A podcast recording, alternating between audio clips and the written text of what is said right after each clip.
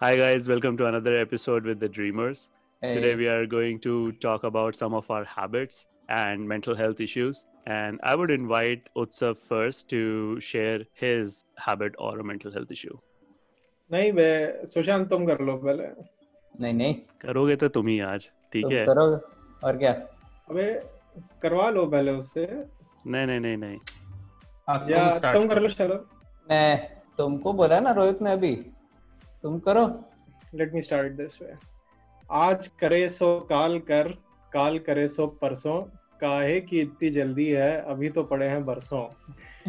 It's not a mental health issue but it's kind of a habit which is not healthy okay इसको कहते हैं procrastination होता क्या है कि आपके पास काम पड़ा हुआ है करने के लिए बट आप उस काम को करते नहीं है, एकदम एंड टाइम तक रुके रहते हैं कि भैया जब डेडलाइन आ जाएगी, हम तभी इसको उठाएँगे और करेंगे। एकदम लास्ट मिनट वॉरियर हैं। एग्ज़ाम से एक दिन पहले पढ़ाई करना, बिना प्रेशर के काम ही नहीं कर पाते हैं।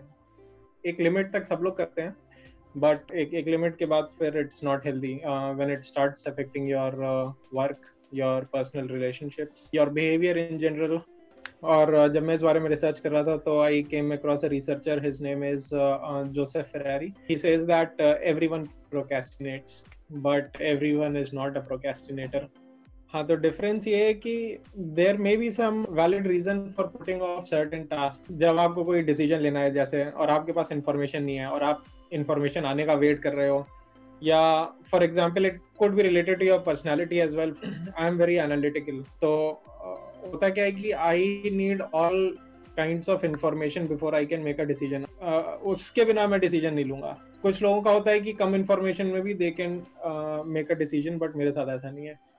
तो इसका ये मतलब नहीं है कि मैं प्रोकेस्टिनेट कर रहा हूँ, अगर मैं इंफॉर्मेशन गैदर कर रहा हूँ। तो that is not procrastination it may look like कि काम डिले हो रहा है इन्फॉर्मेशन गैदरिंग की वजह से but it is a important part of decision making process कि आप एक इन्फॉर्म डिसीज़न ले रहे हैं। तो वो प्रोकेस्टिनेशन नहीं होगा। बट अब मैं लगा ही हुआ हूँ इंफॉर्मेशन कलेक्ट करने में। खत्म ही नहीं हो रहा है इन्फॉर्मेशन कलेक्ट करने का प्रोसेस जो है। तो then that starts leaning towards procrastination अब लेजी वर्सेस प्रोकेस्टिनेटर्स का भी एक डिस्कशन हो सकता है बट थोड़ा बहुत माइनर डिफरेंसेस रहते हैं। Lazy people don't want to work at all but procrastinators के साथ ऐसा नहीं है। They want to work but कर लेंगे बे। प्रोकेस्टिनेशन में भी फिर यह है कि एक अलग अलग हाँ, कह सकते हो डिग्रीज तक हो सकता है कि how much you are procrastinating ज़्यादा बढ़ता है तो it can lead to some serious problems like anxiety low self confidence it can lead to depression probably which is serious where did you come across procrastination as a term या as a topic as a suggestion कैसे पता चला तुमको ये? तो term मेरे को हमेशा से पता था but I never gave it a thought कि एक्चुअली है क्या और डीप में नहीं गया था कभी मैं इसके।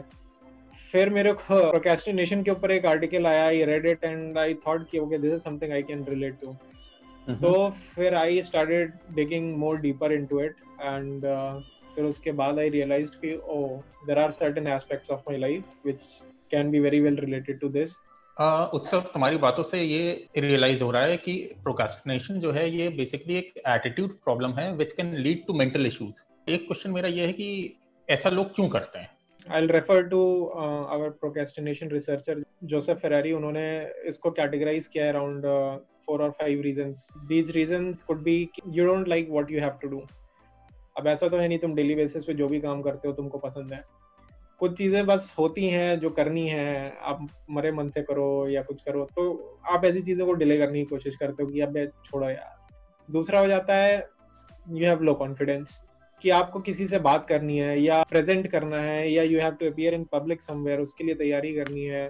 But you don't have the confidence तो you will keep delaying things related to this कोई टेस्ट देना है which probably you can give at your own sweet time select करके but you are not giving it कि क्योंकि आपको लगता है फेल हो जाओगे कॉन्फिडेंस नहीं है आपको। कॉन्सेंट्रेशन इश्यूज़ हो सकते हैं आप डिस्ट्रैक्ट हो जाते हैं आप काम करने बैठे आप डिस्ट्रैक्ट हो गए। एंड आई थिंक आजकल ये टेक्नोलॉजी वगैरह भी इन चीज़ों को इजी नहीं कर रही है कंसंट्रेशन को। For example your mobile phone हर दो मिनट पे व्हाट्सएप पे कुछ ना कुछ किसी ना किसी ग्रुप का पिंग आता रहेगा।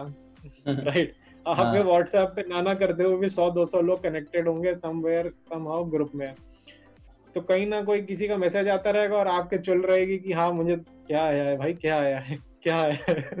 तो ये एक हम्म। डिस्ट्रैक्शन है। आपका कंसंट्रेशन भंग कर देता है ये।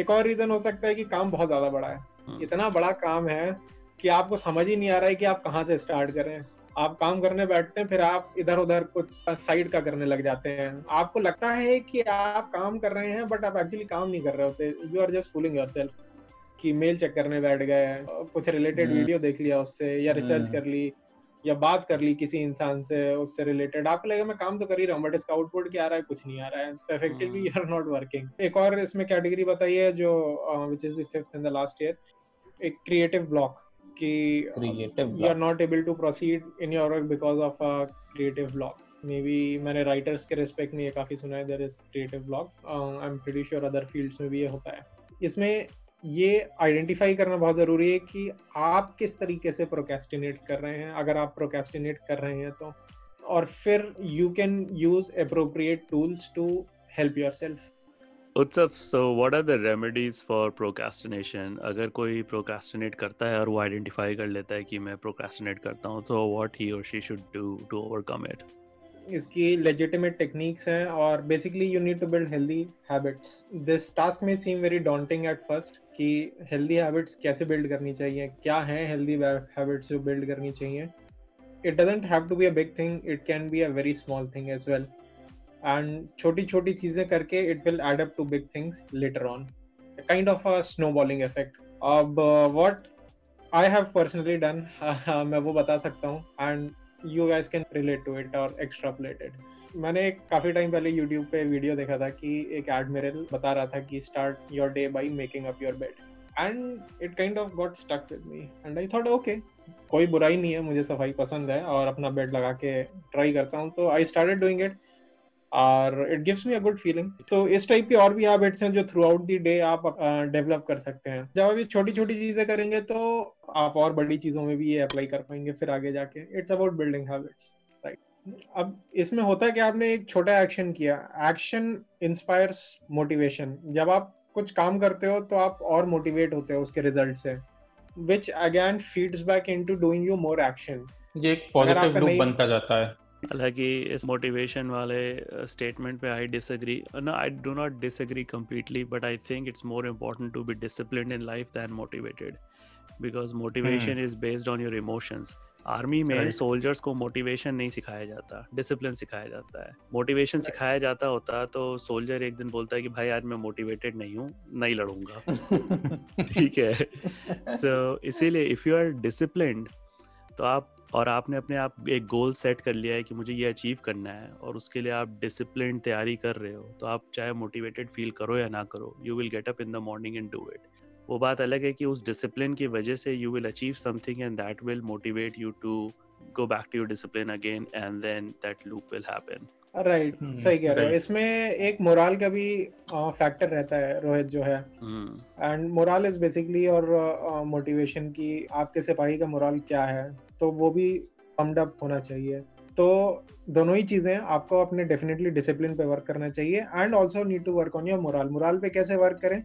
Don't do negative talks about. Yourself और अबाउट योर वर्क. कि आप कुछ Hmm. काम करने जा रहे हैं आपको काम पसंद नहीं है आप ये बोले अबे यार अब ये भी करना पड़ेगा अब आप इट्स अ नेगेटिव सेंटिमेंट आप बोलेंगे आप you will be more disposition towards not doing that task and most likely you will not do it properly positive way में लीजिए चीज़ों को एक तरीका ये है पॉजिटिव में लेने का कि think about the impact which your work is going to make. Hmm. कि आप जो काम कर रहे होंगे डेफिनेटली फालतू में तो कर नहीं रहे हैं कोई काम। डेफिनेटली उसका कुछ ना कुछ आउटपुट होगा and that output will be of consequence to someone तो आप उसके बारे में सोचिए। सो ये जो ये रेमेडीज अभी तक तुमने डिस्कस की these are mostly emotional like how you should start thinking in a different way but what are the practical things that people can do other than just just making a mind shift in their thinking alright practical things में रोहित ये है कि जैसे आपके पास कोई बहुत बड़ा काम है करने के लिए एंड आपको समझ नहीं आ रहा आप कहाँ से स्टार्ट करेंगे। एक तरीका ये है कि बैठिए take some time and break it down break it down into smaller task दस आइटम्स की लिस्ट बना लीजिए। Whatever makes sense for you और आपका काम जितना भी बड़ा उसके हिसाब से but make a list make a to do list with actionable items ये बहुत इंपॉर्टेंट है। Items hmm. या जो भी आपके पॉइंट्स हैं दे शुड बी एक्शनेबल कि हाँ जब आप वो काम पूरा कर लें तब आप उस पर टिक लगा सके। ये टिक लगाना भी एक साइकोलॉजिकल ट्रिक है Rohit. And it of gives you a positive feedback to your mind कि हाँ I have accomplished this sometimes to do list can be overwhelming in themselves. So if mm. you have 100 tasks on to do list तो आप वो to do list ही देख के डर जाओगे कि यार अभी इतना कुछ करना है तो छोड़ो। So so what I have started doing कि मेरा एक मास्टर टू डू लिस्ट होता है जिसमें कि I have listed out all the things that I have to do but I pick up three most important things that I have to finish in a day so उसमें ये रहता है कि तीन सबसे बड़े या सबसे इम्पोर्टेंट काम जो मुझे करने ही करने हैं। और अगर वो तीन काम खत्म हो गए then I will go to the fourth right तो उसमें भी ये होता है कि आपकी जो टू डू लिस्ट है उसमें सिर्फ़ तीन ही पॉइंट्स है। But those are the three most important things that you have to finish अब अगर आपने अपनी तीन लिस्ट में मोस्ट वैल्यूएबल आइटम्स कर लिए हैं और आपके पास चौथा आइटम भी है hmm. और आपने नहीं किया है तो इसका ये मतलब नहीं आप चौथे पॉइंट को लेके प्रोकेस्टिनेट कर रहे हैं। That is not procrastination that is called prioritization तो ये एक डिफरेंस. समझना ज़रूरी है। आप हर जगह ये चिपका नहीं सकते कि भाई प्रोकेस्टिनेट कर रहे हो प्रोकेस्टिनेट hmm. नहीं ऐसा नहीं। इसी में एक और है कि रिवॉर्ड योर सेल्फ आपने टू डू आइटम में अपना लिस्ट चेक ऑफ़ किया। सेट योर टारगेट्स कि अगर मैंने ये आइटम कर लिया लिस्ट में तो I will reward myself जाके मैं कॉफ़ी ब्रेक लूँगा। So that is right so मेरे ऑफ़िस में किचन um, है और किचन में we have a coffee machine so उस कॉफ़ी मशीन में तीन लेवल की आप कॉफ़ी बना सकते हो. एक्सप्रेसो छोटा कप फिर मीडियम हम्म। कप और बड़ा cup so usually when when I have achieve something और जब मैं बहुत खुश होता हूँ तो यूजली मैं सबसे एकदम बड़ा वाला कप बनाता हूँ just thinking that you know कि इतना काम खत्म हो गया है तो बड़ा कप कॉफ़ी तो पीना बनता है। आपको जो भी पसंद है आपको basically you can hold it off until you complete that last में रोहित इसमें कॉन्फिडेंस भाई लोगों ऑलवेज डू थिंग्स एंड से things which can boost your confidence अब इसका ये मतलब नहीं है आप जाके खून कर दे किसी का और कहें मुझे तो इसी से कॉन्फिडेंस आता है। हाँ वो नेटफ्लिक्स पे एक टीवी सीरीज़ है हसमुख। देखा है? नहीं। So we actor and he is a stand up comedian वो अपने यूपी या बिहार का ही उसमें सीन है आई थिंक यूपी का ही है। हम्म। तो उसको फील तभी आता है जब वो किसी का मर्डर करता है। तो अगर बिना मर्डर किए वो जाके स्टेज पे खड़ा हो जाएगा तो ही कांट डू कॉमेडी उसको वो फील ही नहीं आएगा कॉन्फिडेंस नहीं आएगा। But he doesn't kill random people पूरे सीरीज़ में दिखाया है कि he has killed like people who are genuinely bad उसने इवेंचुअली ये रियलाइज़ किया कि उसको हर शो से पहले एक मर्डर करना ज़रूरी है वो फील आने के लिए। इसमें एक सेल्फ टॉक भी आता है। आप अपने आप को भी सेल्फ टॉक करें एंड बूस्ट अप योरसेल्फ से positive things about your work and about yourself. Recognize your efforts even the smallest of your efforts. Recognize them. आ, उनको इग्नोर मत करिए कि अरे या बेलिटिल मत करिए अरे ये तो कोई भी कर लेगा। अरे इसमें कौन सी बड़ी बात है। नहीं ऐसा मत करिए। आपने कुछ काम किया एक्नॉलेज इट हाँ मैंने किया है। ठीक है अच्छा काम किया है। ओके नेक्स्ट है इसमें डिसीज़न प्रोकेस्टिनेटर्स में ऐसा रहता है कि कई बार लो कॉन्फिडेंस की वजह से they don't want to take decisions because they don't want to accept the consequences Rohit ने अभी बोला कि हसमो के उसमें ऐसा है देखना तुम लोग।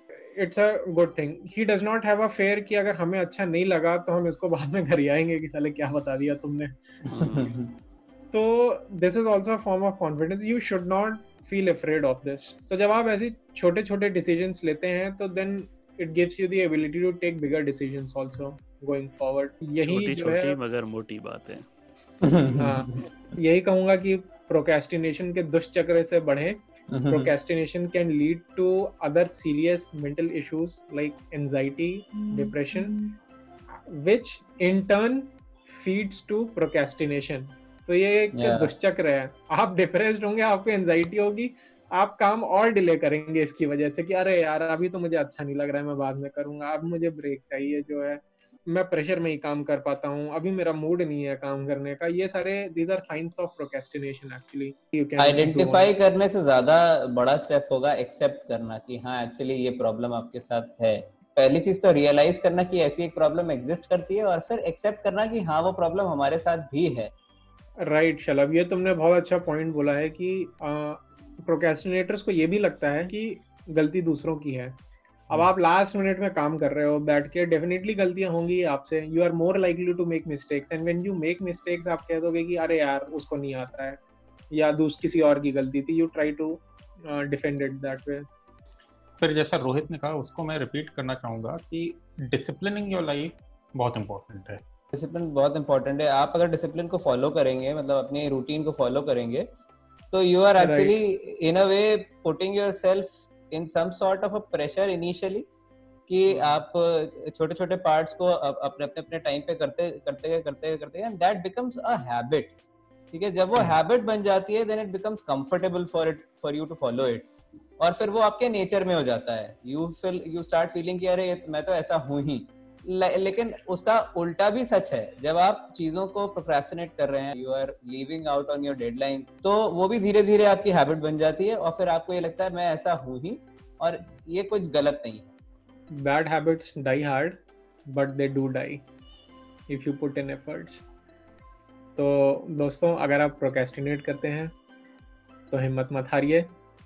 इसको समझिए और इसको रिजॉल्व करने के क्या तरीके हैं उन पर ध्यान दीजिए। बहुत आसान तरीके हैं। हो सकता है बोलने में लंबे हो गए हो काफ़ी बट डेली लाइफ में करने में बहुत छोटी छोटी बातें हैं ये। इन छोटी छोटी चीज़ों से आप बड़े चेंजेस ला सकते हैं अपनी लाइफ में। We will move on to Sushant now so Sushant what would you like to share मैं जिस चीज़ से स्ट्रगल कर रहा हूँ दैट इज़ इंफॉर्मेशन एडिक्शन मतलब ये तो टिपिकल एचआर वाला आंसर है कि आप आपका क्या एडिक्शन है? हाँ मैं दारू और स्मोक तो करता नहीं हूँ लेकिन मुझे इन्फॉर्मेशन एडिक्शन है। It's like telling a negative thing in a positive way मैं ओवर परफॉर्मर हूँ। इतनी इन्फॉर्मेशन है मेरे पास कि बस उसी के नशे में मैं चूर रहता हूँ ठीक है चलो बताओ कैसे तुम्हें इन्फॉर्मेशन एडिक्शन और किस टाइप की information this is something you have to clarify कि किस टाइप की इन्फॉर्मेशन का एडिक्शन इन्फॉर्मेशन बहुत तरह की होती है। हाँ, ऐसा नहीं होना चाहिए कि आपको अपनी गर्लफ्रेंड के बारे में इन्फॉर्मेशन कलेक्ट करने का एडिक्शन हो। स्टॉकर भी हो सकते हैं आप उस केस में। हाँ। या हाँ, मतलब as I go forward then you people will realise maybe कि हाँ ये भी एक चैलेंज है। हमारी जनरेशन में इंफॉर्मेशन ओवरलोड काफ़ी कॉमन हो गया है। Like we are addicted to a notifications on a mobile phones हम उसके लिए भी क्रेव करते हैं। या that is kind of information but it is more like we want attention किसी ने हमारा फेसबुक लाइक किया कि नहीं किया? किसी ने हमारा इंस्टाग्राम लाइक किया कि नहीं किया? On the contrary there are lot of notifications coming on news apps. When you are you know looking at all the notifications तो वो एक तरीके से ओवरलोड हो ही जाता है कंसंट्रेट नहीं कर हो जाता है। क्योंकि हम लोग जनरली कोई ना कोई साइट फॉलो करते हैं न्यूज़ साइट या कुछ भी and we are constantly checking कि क्या नया आर्टिकल वो ऐड कर रहे हैं। वो धीरे धीरे वो एडिक्शन में बदल जाता है जो कि हमें पता नहीं लगता। बेसिकली जैसे ओवरलोड की डेफिनेशन ये कहती है कि when your input of information exceeds your cognitive processing capabilities then it's information overload common language में यह है कि जब आपकी प्रायोरिटीज चेंज होने लगती हैं यू स्टार्ट लूज फोकस आप प्रायोरिटाइज नहीं कर पाते और अच्छा हमारी जनरेशन जो है वो सफ़र कर रही है लेकिन ये जो टर्म था It was first coined in 1946 by Bertram Gross. मतलब उस समय भी इतनी इन्फॉर्मेशन होती थी। मतलब आज के समय में जो इन्फॉर्मेशन है वो आप तक बिना आपकी मर्ज़ी के भी पहुँच सकती है। लेकिन उस समय तो you have to go to the library to study you have to subscribe to a newspaper to study लेकिन it's amazing that people in 1946 realise that there is something called information overload but this term started gaining traction among common people in from 1970s और उसके बाद हम्म। फिर after the boom of internet तो ये problem हम्म। जो है वो एक्सपोनेंशियली ग्रो कर रही है हम लोग के साथ तो यही प्रॉब्लम है कि most of the time we are living our lives online Sushant जरा देशी भाषा में समझाओ कि ऐसा कब होता है when the content goes beyond our cognitive abilities मुझे ऐसा लगता है if I go and read something and if if I put enough of my mind and thought in it, I, I can definitely grasp it. यहाँ पे basically इससे मतलब ये नहीं है कि you are not able to understand what you are studying what you are reading और what you are watching means कि वो आपके फोकस को आपको शायद डेविएट कर रहा है मेंटली फोकस से तुम्हारा क्या मतलब है? Uh, जो चीज़ें आपके लिए रेलेवेंट हैं। In my case probably it's like मैं ऑफ़िस का काम कर रहा हूँ तो उसमें मेरा ईमेल भी खुला हुआ है कुछ न्यूज़ साइट्स भी खुली हुई हैं कई बार। तो अब मैं अपना रिसर्च पेपर पढ़ रहा हूँ and I am trying to understand and all of a sudden I find something interesting in news तो मैं उस पर डिविएट हो गया। तो ऐसा हाँ. नहीं है। कि if I concentrate on my research article I won't be able to understand it और if I concentrate on news article I won't be able to understand it but now I have to do two things simultaneously और generally वो जो ये popup notifications है आपका control नहीं है इनके ऊपर ये आ जाते हैं आपको डिस्टर्ब करने के लिए and then you get distracted उसमें क्या होता है कि when I when you are doing certain thing it requires a chain of thoughts और उसके बीच में अगर कोई नोटिफिकेशन आ रही है या anything that is distracting you तो what is going through your mind जो भी आपका जो चेन ऑफ़ थॉट्स है ब्रेक हो जाता है and you don't actually come back to the same chain of thought well shalab these apps like facebook, youtube or tiktok, these are designed in a way to grab your attention. They actually hire psychologists uh, so that their content is uh, more addictive people spend more time on their platforms so sushant तुमने कब realize किया कि you are going through this uh, addiction i am not addicted to social media sites जो मेरा addiction information related sites पे था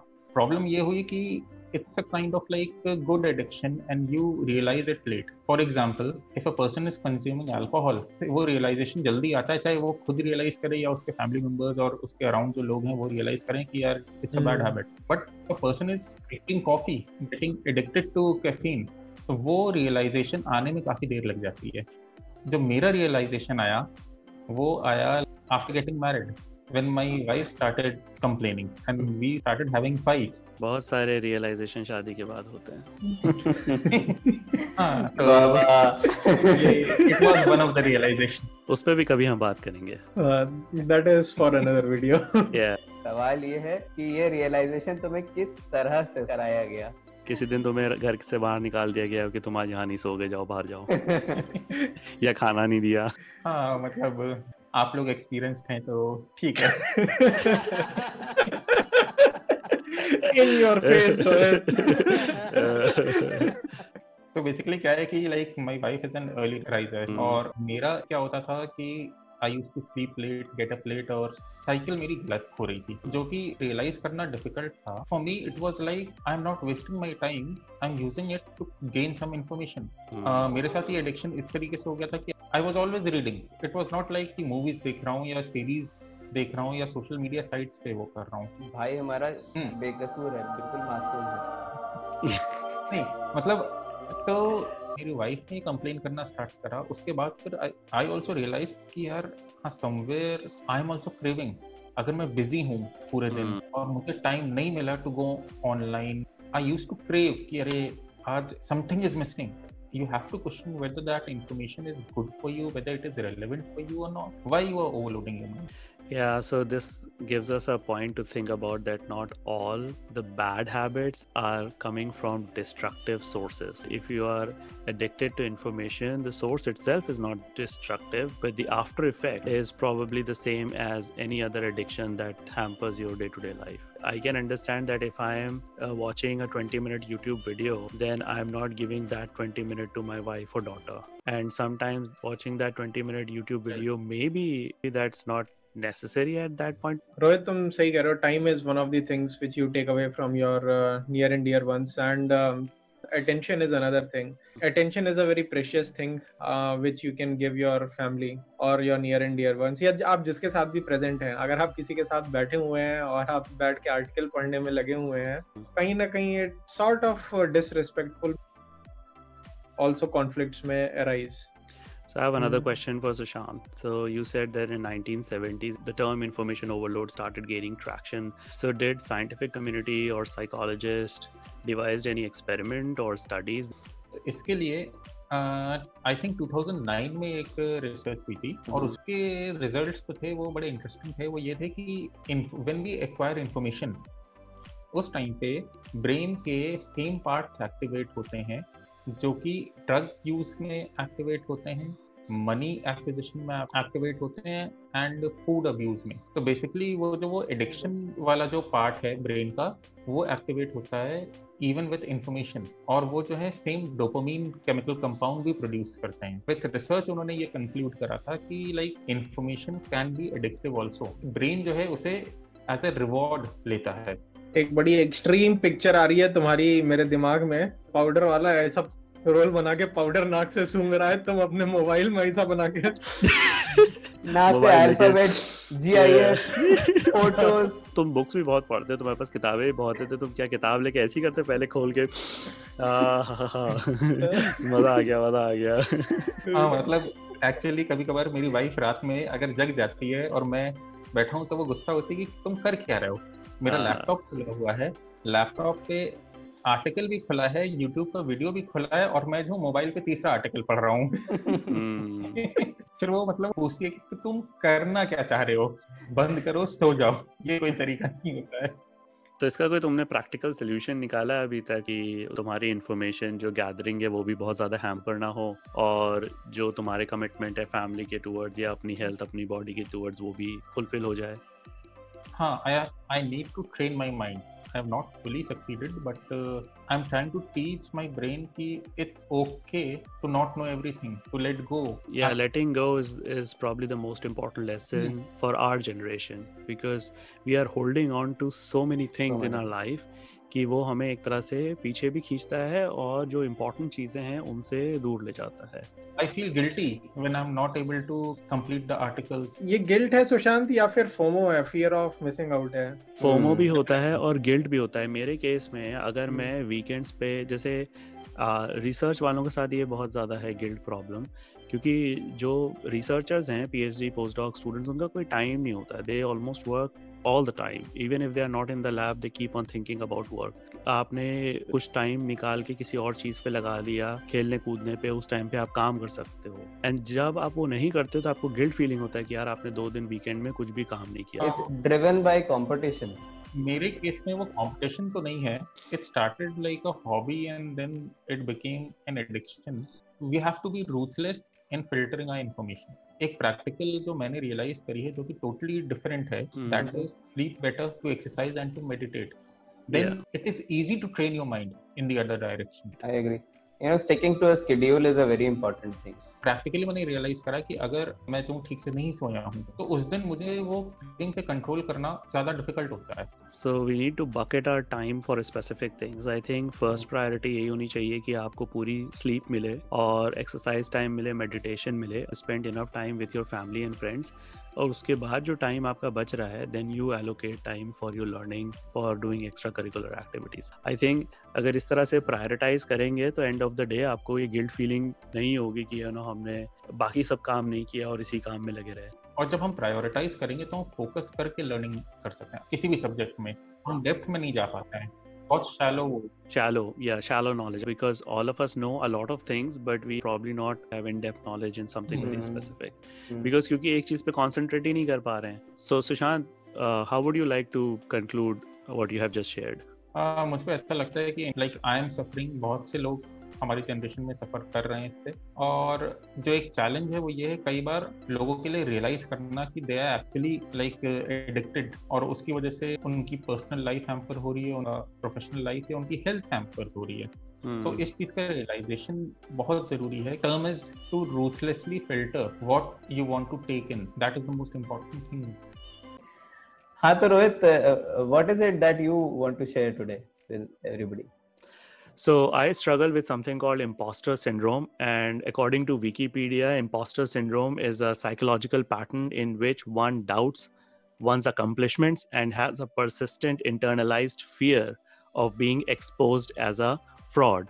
और ये टर्म सबसे पहले इंट्रोड्यूस किया था 1978 में by two clinical psychologist doctor Pauline and doctor Suzanne and they published their findings in a paper called uh, the imposter phenomenon in high achieving women dynamics and therapeutic intervention in a journal from american psychological association की जो study थी that was on female graduate students or phd students and postdoc students and what they found कि उन students में even though they are high achievers they have secured their position in academia they still feel that they are not good enough they shouldn't be there और उनको हमेशा ये लगता था कि कल आज नहीं तो कल कोई ना कोई इस चीज़ को पकड़ लेगा और उनको फ्रॉड घोषित कर दिया जाएगा और अगर मैं कुछ पॉपुलर नाम बताऊँ यहाँ पे तो Albert Einstein Maya Angelou and Mike Cannon Brooks. Uh, these are some of the names that have openly said that they suffer from these uh, syndromes. Albert Einstein का नाम तो हमने सुना है बाकी लोगों का हमने नाम नहीं सुना इनका नाम इसलिए आया है क्योंकि उन्होंने पब्लिक वो स्टेटमेंट्स दिए हैं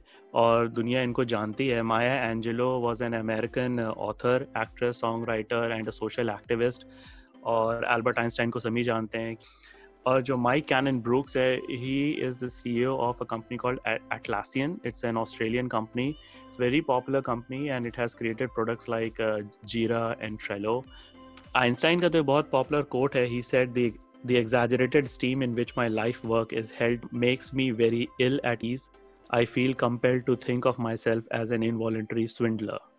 Or Nobel laureate Maya Angelou also once said that I have written 11 books, but each time I think, oh, ho, they are going to find out now. I have run a game on everybody and they are going to find me out. So I think many people suffer from this syndrome and Birmingham university में जब मैं PhD कर रहा था तो वहाँ पे हम लोग के लिए एक स्पेशल uh, वर्कशॉप भी रखा गया था जिसमें एक्सप्लेन किया गया कि कई बार पीएचडी स्टूडेंट्स को स्पेशली वो स्टूडेंट्स जो डेवलपिंग कंट्रीज़ से आ रहे हैं या वो बिलोंग करते हैं एथनिक माइनॉरिटीज़ को उनके अंदर में ये फीलिंग डेवलप हो जाती है कि they shouldn't be there they shouldn't be in such high profile university और ये फीलिंग मेरे में भी। कॉन्फिडेंस से कितना रिलेटेड है ये? If you are confident and if you have knowledge आपको तब भी ऐसी फीलिंग आ सकती है। इट्स अ गुड क्वेश्चन कई बार आप अपने आप में अपने नॉलेज में कॉन्फिडेंट नहीं होते हो और तब आपको इस तरह की फीलिंग्स आती हैं। मेरे केस में ये इसलिए है probably it's not because of my confidence I think I am confident in the things that I know but I also know the gap I have in the knowledge so हमेशा वो जो gap है वो मुझे pinch uh, करता है कि जिस पोजिशन पे मैं हूँ उस पोजीशन में इतनी नॉलेज मेरे को और होनी चाहिए, जो कि मुझे नहीं है। लेकिन सिर्फ़ आज की पोजीशन के बारे में नहीं, अगर मैं अपने पास्ट का भी देखूँ तो मुझे कई बार ऐसी फीलिंग्स आई हैं कि मतलब and and I think it is because of the background that you are coming from क्योंकि स्कूलिंग तो एक इलाहाबाद के एक अच्छे स्कूल में हुई, लेकिन it was not one of the top schools and then undergraduate और मास्टर्स भी it was in okay university but I think ये फीलिंग तब री हो गई when I went to UK to do my PhD तो वहाँ जाके जब मैंने अपने पेयर्स को देखा और बाकी स्टूडेंट्स को देखा and then I saw that they all are coming from very high profile universities तो फिर मुझे ये फीलिंग आ गई कि who am I coming from a very humble background, studying in one of the top UK universities on full scholarship? कई बार ये फीलिंग आती थी कि ये एडमिशन कमेटी ने गलती कर दी. या तो मेरा सुपरवाइजर यंग था, उसने गलती कर दी मुझे हायर करने में. भैया, अगर तुम्हें अपने ऊपर भरोसा नहीं है तो तुम इसमें दूसरे के ऊपर भरोसा कर सकते हो कि भाई एटलीस्ट जो तुम्हारा हायरिंग पर्सन रहा होगा they have sufficient amount of experience they are adapted recognising and hiring talents तो एटलीस्ट उनकी एबिलिटीज पे भी भरोसा कर सकते हो कि भाई, वो बेवकूफ़ नहीं है।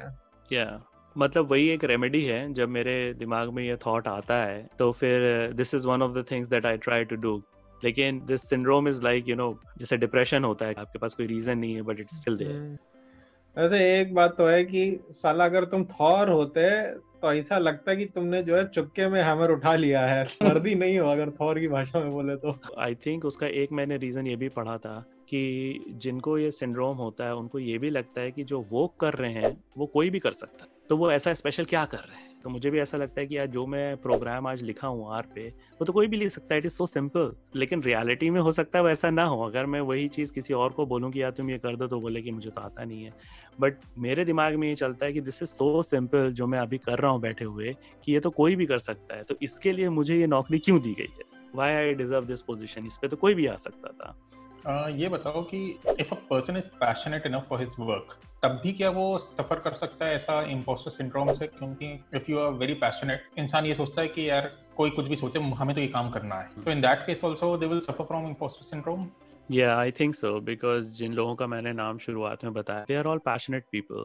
They were constantly achieving throughout their life. But sometimes I feel like this is more like clinical depression. In the past, people used to associate depression with situations कि अगर आप डिप्रेस्ड हो तो आपके जीवन में कोई ऐसी सिचुएशन है जिसकी वजह से आप डिप्रेस्ड हो। ठीक है, आपकी नौकरी चली गई, किसी की डेथ हो गई, आपका ब्रेक ऑफ़ हो गया।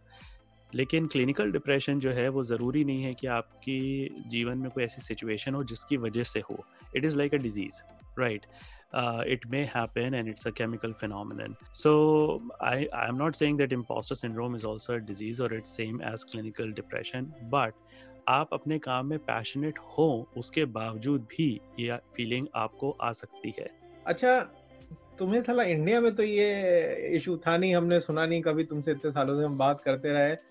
अब तुम जो है यूके यूएस जाके तुम्हें ऐसा लग रहा है फ़र्स्ट वर्ल्ड टाइप की प्रॉब्लम हो गई है तुम्हारे लिए कि वहीं जाके तुम्हें ये सारी चीज़ें रियलाइज़ हो रही हैं। फॉर एग्जांपल स्कूल में ऐसा नहीं था कि तुम फ़र्स्ट आ रहे हो स्कूल में राइट बट ऐसा तो था नहीं तुम स्कूल में फ़र्स्ट आ रहे तुमसे ऊपर भी बच्चे थे जो इंटेलिजेंट थे तो तुम्हें स्कूल में ऐसी फीलिंग नहीं आती थी? नहीं स्कूल में नहीं आती थी बाबा। स्कूल में तो हम लोग ऐसे भी राजा थे। वहाँ पे तो ये था कि भाई स्कूल में आए हैं, अपना भोकाल है। अपना क्लास व्लास किया चले गए और, और उस स्कूल में तो क्योंकि आप 12 साल 13 साल उन्हीं बच्चों के साथ शुरू से पढ़ते पढ़ते आते हो तो आपको वो डिफरेंस उतना नहीं पता चलता। आपको ये पता रहता है कि भाई एक सनकी है जो फ़र्स्ट आता है हमेशा और एक सबसे गधा है जो लास्ट आता है हम कहीं बीच में है। और हाँ। और स्कूल में बेसिकली जो बीच में होता है वो कूल होता है कि हम फ़र्स्ट आने वाले की तरह सनकी नहीं है कि पूरे समय पढ़ाई में लगे हुए हैं और कोई बात ही करने के लिए जीवन में नहीं है और हम इतने गधे भी नहीं है कि हम फेल हो रहे हैं। तो हम बेसिकली वो हैं कूल डूड्स जो पढ़ के निकल भी रहे हैं आराम से और जो जीवन की मस्ती है वो भी कर रहे हैं। एक और चीज़ होती है स्कूल में क्योंकि आप फ़ीस भर रहे होते हो तो आपको इतने लोग सवाल नहीं पूछते हैं कि आप किस लेवल पे स्टैंड करते हो किस लेवल हाँ, पे स्टैंड नहीं करते हो। हाँ, आपको ये सवाल तब पूछना शुरू करते हैं लोग जब आप कमाना शुरू करते हो।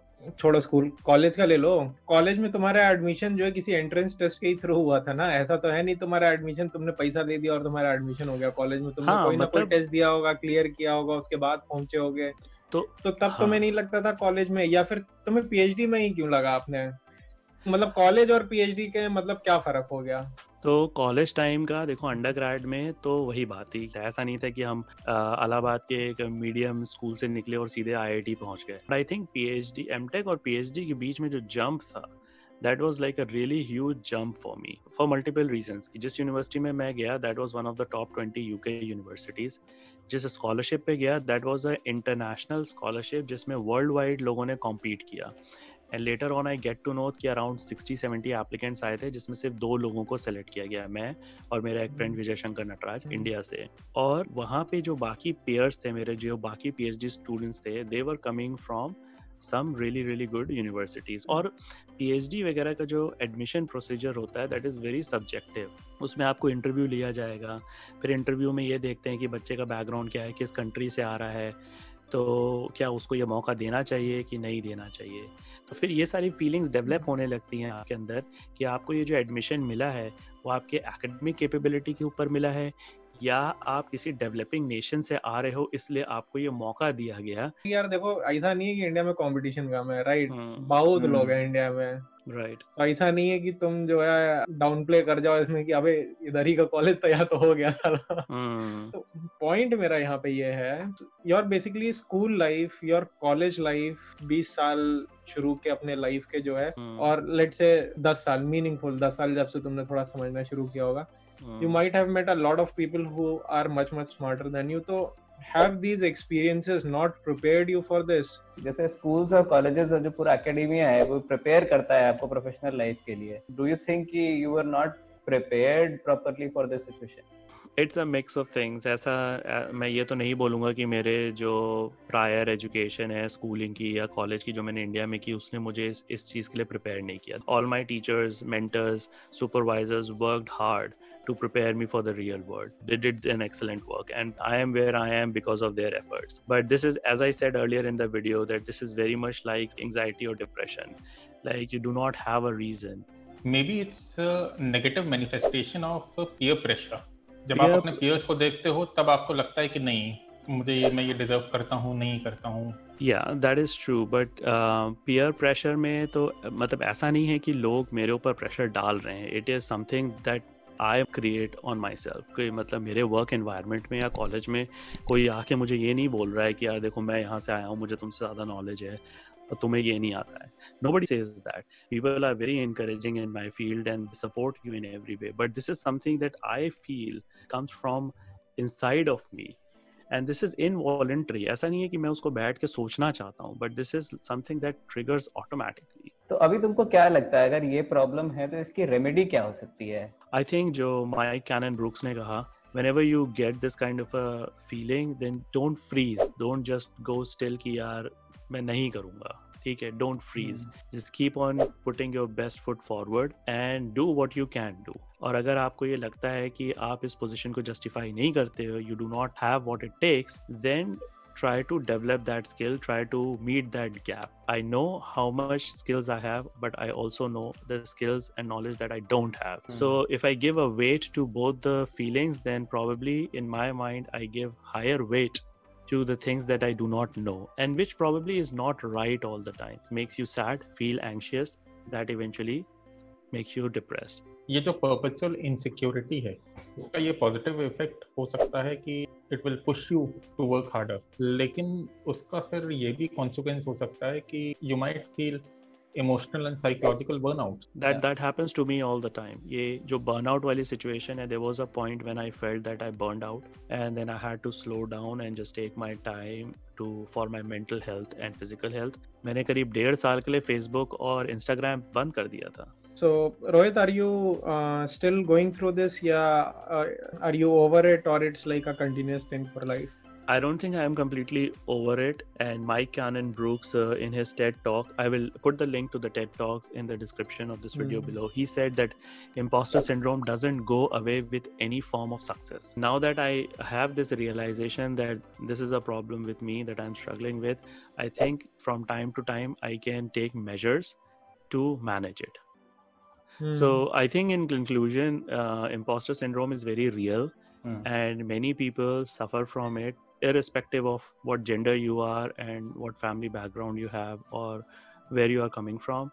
But I think it's important to recognize that you are going through this struggle, and for any mental health issue, it is good to talk. It's good to talk about it with your peers, with your family members, and seek clinical help. And in this situation, I like to talk with my mentors. I keep on asking their feedbacks on my performance. What are the things that I'm doing right? What are the things that I'm doing wrong? And sometimes I uh, point blank ask them, Do you think that I deserve the position at which I am right now?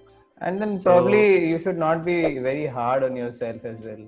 Right. So this is very true, and this is what I have learned through yoga and meditation that you should recognize what's happening in your life, you should accept, and you should not be overcritical about it. you know what you don't know. That makes you wiser. Probably that makes me wise, but it also makes me realize that I don't know a lot of things in my life. Shalabh what's your side of story तुम किस चीज़ से struggle कर रहे हो भाई मेरी ऐसी condition थी I am talking about time of eleventh and twelfth जब ये बहुत ज़्यादा एग्रेवेट हो गया था। मैं बैठ के सिचुएशंस को एंटिसिपेट करता रहता था और वो बहुत इंपॉर्टेंट सिचुएशंस नहीं होती थी, जिससे दुनिया में कुछ बुरा हो जाएगा या कोई बड़ा इवेंट हो जाएगा, ऐसा कुछ नहीं। मेरी अपनी ज़िंदगी में बहुत ही इनसिग्निफिकेंट से कॉन्वर्सेशन या सिचुएशंस जो कि आने वाले दो तीन दिन में होने वाले हैं, जो मैं एंटिसिपेट कर रहा हूँ, मैं उनके बारे में बहुत सोचता था। इस हद तक सोचता था, इतना बारीकी से सोचता था कि मान लो मेरी, मेरे किसी एक फ्रेंड से कोई इंटरेक्शन होने वाली है, मैं कल परसों में स्कूल जाऊँगा तो मैं मुझे उससे इस टॉपिक पे डिस्कशन करना है या इस तरह का डिस्कशन होने वाला है। मैं एंटिसिपेट करूँगा कि मैं कुछ बोलूँगा, उस पर उसका क्या रिस्पॉन्स आएगा और उसके क्या क्या रिस्पॉन्सेस हो सकते हैं और उसके जो रिस्पॉन्सेज हैं, उनके पीछे अलग अलग क्या रीजंस हो सकते हैं कि वो ऐसा ही क्यों सोचेगा, वो वैसा ही क्यों सोचेगा, वो या तीसरी तरह से ही क्यों सोचेगा। और उन तीनों तरह से मैं किस तरह से रिस्पॉन्ड करने वाला हूँ उसको? तो ये एक तरीके से एक चीज़ कही जाती है एंटिसिपेटरी एंजाइटीज कि कोई भी कॉन्वर्सेशन हो चाहे आपकी टीचर से कॉन्वर्सेशन हो चाहे आपके पेरेंट्स से कॉन्वर्सेशन हो किसी भी बारे में आप चाहते हो कि you come out as a pro in that situation और actually it is not necessary कि ये फ्यूचर ओरिएंटेड ही हो। इसमें ये भी एक एंगल है कि आपके जीवन में आज क्या हुआ या कल क्या हुआ था? आप बैठ के उसको भी सोचते रहते हो कि आपने उस टाइम पे ऐसा क्यों किया था? आपने वैसा किया होता तो क्या होता? आपने उस तरह से जवाब दिया होता तो क्या होता? मैं घंटों घंटों बुक खोल के एक पेज पे किताब को ऐसे घूरता रहता था और एक भी अक्षर नहीं पढ़ता था। सारा ध्यान मेरे दिमाग पे होता था what am I anticipating what am I you know anxious about और वो धीरे धीरे धीरे धीरे हैबिट बनती गई। कुछ लाइफ इवेंट्स ऐसे हुए कि मुझे उनके बारे में सोचने का बहुत ज़्यादा एडिक्शन हो गया। और वो इतना बढ़ गया कि things started deteriorating in terms of my health मुझे स्टमक प्रॉब्लम बहुत होने लग गई। मुझे कॉन्स्टिपेशन की दिक्कत होने लग गई। I was not able to digest properly तो वो एग्रेवेट हो गया था बहुत ज़्यादा। तो I had to go and seek a medical advice medical help on that. My cousin suggested a biochemist. I went and met him and he pointed this out to me. उन्होंने कुछ नहीं किया. I just explain that incident to you guys वो doctor थोड़े popular थे. काफ़ी भीड़ रहती थी वहाँ पे. आप वहाँ पे जाओगे, भीड़ होगी और आपको थोड़ी देर बैठना पड़ेगा. अब एक इंसान जिसको ऑलरेडी ये दिक्कत है, वो खाली बैठा हुआ है एक घंटे. उस एक घंटे में मैंने अपने आप को खूब पका लिया था, सोच सोच के. जब मैंने अपने आप को प्रेजेंट किया उनके सामने तो उन्होंने मेरे चेहरे को देख के मुझसे सीधा यही सवाल पूछा कि बेटा प्रॉब्लम क्या है तुम्हारी ज़िंदगी में? ऐसी सूरत क्यों बनाई हुई है तुमने? तुम अपनी जीप दिखाओ मुझे। मैंने उनको फिर बताया कि मेरे पेट में ये दिक्कत है, मुझे ये परेशानी हो रही है। मैं ये एक्सपेक्ट कर रहा था कि वो मुझे कुछ पेट से रिलेटेड कुछ बात कहेंगे। उन्होंने मुझसे बोला ये कि ये प्रॉब्लम आपके पेट से रिलेटेड नहीं है, आपके दिमाग से रिलेटेड है। और आप सोचते बहुत हैं। मैंने कहा सोचते बहुत है ये तो हर कोई करता है हर कोई सोचता है। It was very natural for me क्योंकि मैं उस चीज़ में इतना इन्वॉल्व हो चुका था कि मुझे वो नॉर्मल लगने लग गया था which is that all of us uh, would agree to because we all are dealing with different things और अपनी स्टेजेस में हमें ये ज़रूर फील हुआ होगा कि ये एक नॉर्मल चीज़ है जो एक्चुअली एक मेंटल इशू है। तो उस टाइम पे भी मुझे वही लगा कैसी एब्सर्ड सी बात कर रहा है doctor I do not understand this but कहीं ना कहीं वो मुझे स्टिक कर गई वो बात। और फिर जब मैंने ऑब्ज़र्व किया तो आई रियलाइज़ कि actually when I am thinking and I am anticipating on different kind of scenarios, there are certain movements that are happening in my stomach. जिसकी वजह से ओवरऑल फ़िज़िकल हेल्थ पे इफ़ेक्ट हो रहा था। This realisation help me a lot उसके बाद उन्होंने कुछ दिन मेरा ट्रीटमेंट किया और बहुत जल्दी इस चीज़ से आप ओवरकम नहीं कर पाते हो तो इट टुक मी ईयर्स और ऐसा नहीं था कि उसके बाद से सिर्फ़ मेरा ग्राफ इम्प्रूवमेंट की तरफ़ ही रहा है ऐसा भी नहीं था। कुछ दिन इम्प्रूवमेंट हुआ फिर कुछ दिन फर्दर उसमें डिटेरिएशन हुआ। The cycle has been there up and down up and down has been there Shalabh तो ट्रीटमेंट क्या था? वेरी क्यूरियस नाउ उन्होंने एडवाइस क्या किया तुम्हें? उन्होंने एक चीज़ ये एडवाइस करी थी कि अपनी स्लीपिंग साइकिल को करेक्ट करो। I used to sleep at two o'clock in the night and get up at ten in the morning वो नेचुरल नहीं है तो उन्होंने मुझे एक तो स्लीप साइकिल अपनी चेंज करने के लिए कहा। उन्होंने कहा maximum by seven o'clock you should get up कुछ तो मेडिसिन दिए थे ऑफकोर्स दैट हेल्प अपनी ईटिंग हैबिट्स को करेक्ट किया। मैंने अपने आप को करेक्ट करना शुरू किया जब मैं इस लूप में जाना शुरू कर देता था। तो हर आधे घंटे पे अगर आप ब्रेक लेंगे तो अगर मैं पढ़ते पढ़ते किसी थॉट में ऐसे लूप के अंदर घुसने लगूं और वो अचानक से वो आधे घंटे का टाइम आ जाए तो I would get up from my seat तो वो लूप टूट जाता था। अच्छा तो शलभ जो तुम ये अभी तुमने डिस्क्राइब किया है पूरा एक्चुअली मेरा भी थॉट प्रोसेस ऐसे ही बट प्रोबेबली तुम्हारे लेवल पे नहीं। But the reason I do this is because मेरे रिस्पॉन्सेज इतने क्विक नहीं है। जैसे कहते हैं हाजिर जवाब नहीं हूँ इतना मैं जो है। तो what I would do is कि I would run the scenarios in my mind by anticipating कि in what situations I can get into so that if I get into these kind of situations, I am better positioned. Yeah. Actually. If I'm going किसी नए इंसान से मिलने जा रहा हूँ या इन अ फॉर्मल सेटअप या फिर इन अ थोड़ा सेमी फॉर्मल टाइप का भी तो भी I I I do this I run this through my mind कि क्या क्या हो सकता है। ये एक सेफ़ गार्ड करने का तरीका होता है। बट ये आपको हेल्प नहीं कर रहा है in improving yourself it is better to start putting yourself under situations don't be very harsh on yourself and चलो मेरा इसमें ये है कि where do you draw the line अब I will give you a scenario let say एक मेरे office colleague ने इनवाइट किया है उसके बच्चे का birthday for example and obviously office से अदर लोग होंगे तो it's a very good opportunity to network अगर मैं इस सिचुएशन में बैठ के सोच रहा हूँ कि ओके प्रॉबेबली मुझे इस टीम में शिफ्ट करना है और ये ये बंदा आएगा वहाँ पे उसके hmm. बारे में सोच रहा हूँ बैठ के कि how that will play out और कैसे बात करनी है इससे तो is that also something which I you should not be doing or is it okay to do it? I feel it should be fine right? So i think कि अगर आप immediate future और immediate past के बारे में सोच रहे हो कि कल मीटिंग जो हुई उसमें मैंने ये आंसर्स दिए या ये आंसर्स मैं दे सकता था हाँ. जो कि मैं नेक्स्ट मीटिंग में यूज़ करूँगा then that is productive because you learn from your mistakes or you learn from your experience and you immediately used it in your next opportunity. लेकिन अगर आप बहुत डिस्टेंस पास्ट के बारे में सोच रहे हो कि उस समय अगर ऐसा होता तो आज मेरा लाइफस्टाइल डिफरेंट होता या बहुत फ्यूचर के बारे में सोच रहे हो कि कल को मेरी लॉटरी लग जाए तो मैं यॉट खरीद लूँगा या मेरे लाइफ में इतना बड़ा डिजास्टर हो जाए कि मैं होमलेस हो जाऊँ then that is too much overthinking and that is I think not good for you लेकिन अगर आप बहुत ज़्यादा इन्वॉल्व हो रहे हो in this loop of thinking about your recent past and recent future as well तो it's a starting phase of you getting into deeper problems with anxiety there is a limit to how much you want to invest your mental capacity in thinking so there should be like a balance in everything that you do it's like you should not overdo anything is the question Rohit I was trying to ask कि where do you actually draw the line आप दो दिन एक घंटे की meeting के लिए prepare करो। क्या पता किसके साथ मीट है? आई मीन लेट्स से मेरी सीईओ के साथ फॉर एग्जांपल मीटिंग हो जाए in in an unlikely scenario तो प्रोबेबली मैं एक हफ़्ते से ज़्यादा प्रिपेयर करूँगा बैठ के उसके बारे में या एक महीने प्रिपेयर करूँगा। Yeah so drawing a line would not be a linear equation.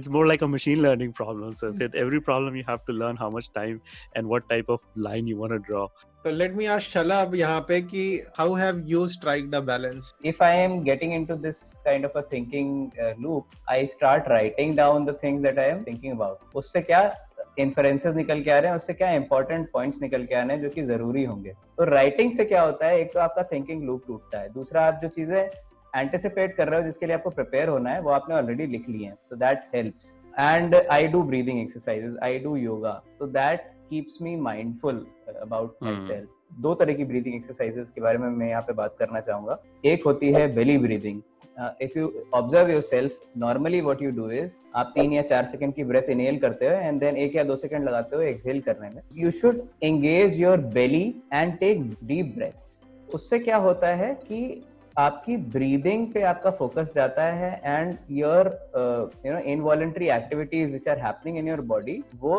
थोड़ा सा सॉफ्टन अप होती है, थोड़ा कामनेस आती है। बेली ब्रीदिंग हेल्प्स लॉट आपको रिलैक्स करने में, आपको काम करने में और आपको माइंडफुल होने में हेल्प करता है। When you are mindful you are able to cut these loops Secondly, there is another way of uh, you know doing a breathing exercise which is called box breathing, which is also suggested to the US Marines जो कि बहुत stressful situations में रहते हैं. Stress and anxiety में किसी भी form की exercise काफी helpful होती है.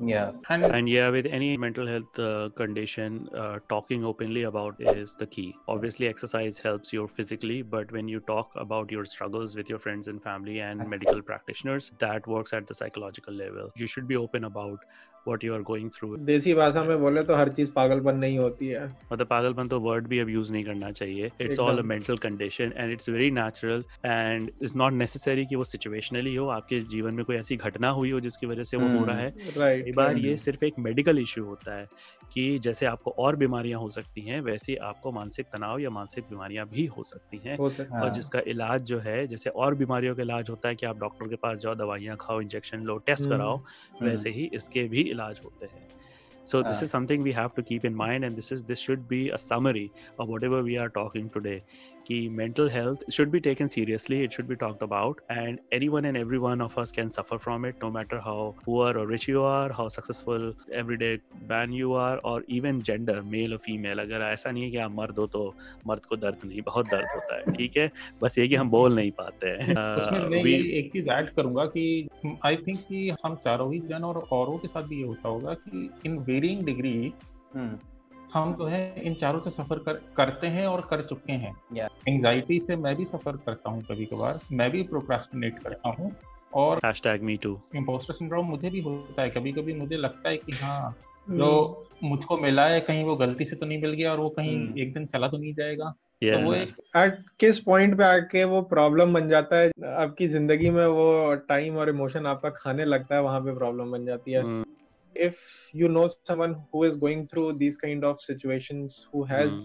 some kind of conditions so the very first thing you could do is to provide your support and be sensitive towards these Yeah. things इन चीजों के बारे में जोक करना बहुत आसान होता है और सेंसिटिव होना थोड़ा मुश्किल होता है। तो ये रियलाइजेशन आना चाहिए। You need to be sensitive towards these things example मैं दूँगा यहाँ पे इंटरनेट शेमिंग का भी। That is also a very negative thing जो नहीं करनी चाहिए। इसीलिए Mental पूजा का मज़ाक मत उड़ाओ ठीक है? वो बंदी जो भी कर रही है अपने बलबूते पे कर रही है।